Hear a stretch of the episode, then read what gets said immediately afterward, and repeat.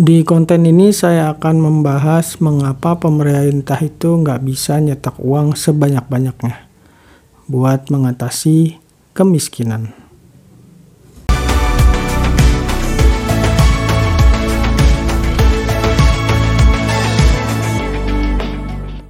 Halo, Haryo di sini ketemu lagi sama saya. Seperti biasa, saya akan membahas seputar investasi, pengelolaan keuangan, dan juga bisnis yang tujuannya untuk bisa bebas finansial. Kali ini saya akan membahas tentang alasan mengapa pemerintah itu nggak bisa gitu aja nyetak uang sebanyak-banyaknya. Kamu pernah nggak sih mikir kenapa buat mengatasi kemiskinan pemerintah nggak nyetak uang aja sebanyak-banyaknya? Terus dibagiin deh ke rakyatnya. Hal ini pernah kok dilakukan oleh Hungaria. Kala itu ekonomi Hungaria itu hancur akibat perang dunia. Perang dunia kedua kalau nggak salah. Sebelum perang, Hungaria itu sebenarnya sudah terjatuh hutang dalam jumlah yang tinggi untuk mendukung Jerman dalam perang dunia. Sayangnya Jerman tidak pernah membayar seluruh hutangnya pada Hungaria hingga membuat negara itu pun semakin terpuruk dalam jurang pinjaman yang tak kunjung habis. Selesai perang, Hungaria mengalami tingkat inflasi yang sangat mengerikan karena tercatat mencapai 207% sehingga membuat harga barang tuh naik dua kali lipat setiap 15 jam sekali. Hungaria sendiri merupakan salah satu negara yang mengalami kehancuran paling parah ketika piala apa perang dunia kedua. Akibatnya set, uh, setengah kapasitas industri Hungaria itu hancur dan 90% lainnya rusak parah. Kemudian Hungaria membuat kebijakan untuk mencetak banyak uang.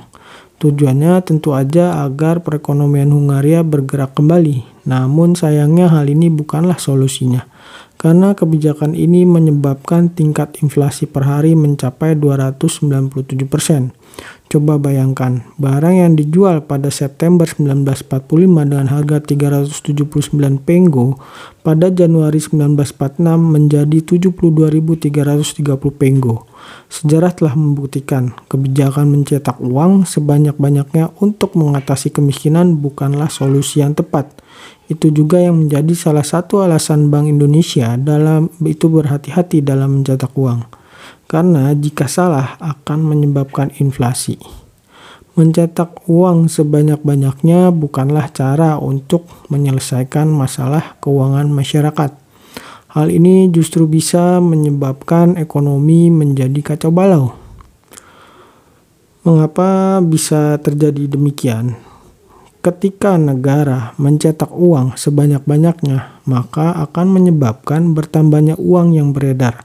Hal ini membuat masyarakat meningkat daya belinya, sehingga harga-harga pun ikutan naik dan menyebabkan inflasi seperti yang biasanya dialami ketika hari raya Idul Fitri. Ketika Idul Fitri, uang yang beredar itu kan makin banyak tuh, karena adanya tunjangan hari raya. Hal ini membuat daya beli masyarakat pun meningkat. Saat daya beli masyarakat meningkat, biasanya membuat penawaran ikut naik. Akibatnya, para penjual pun menaikkan harga barangnya sehingga menyebabkan kenaikan harga barang. Oleh karena itu, biasanya ketika hari raya Idul Fitri akan terjadi peningkatan inflasi. Itu merupakan salah satu contoh ketika peredaran uang di masyarakat mengalami peningkatan. Dan itu merupakan contoh kecil.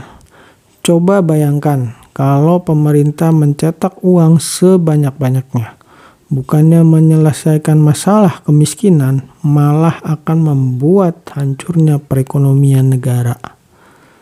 Inflasi sendiri merupakan kondisi ketika harga barang-barang naik, dan salah satu penyebab terjadinya inflasi adalah pertumbuhan jumlah uang yang beredar melebihi jumlah barang yang dijual di pasar. Hal ini sesuai dengan hukum ekonomi yang menyatakan Ketika permintaan melebihi penawaran, maka harga-harga itu akan meningkat. Memang sekilas kebijakan mencetak uang sebanyak-banyaknya kepada masyarakat untuk mengatasi kemiskinan merupakan cara yang mudah.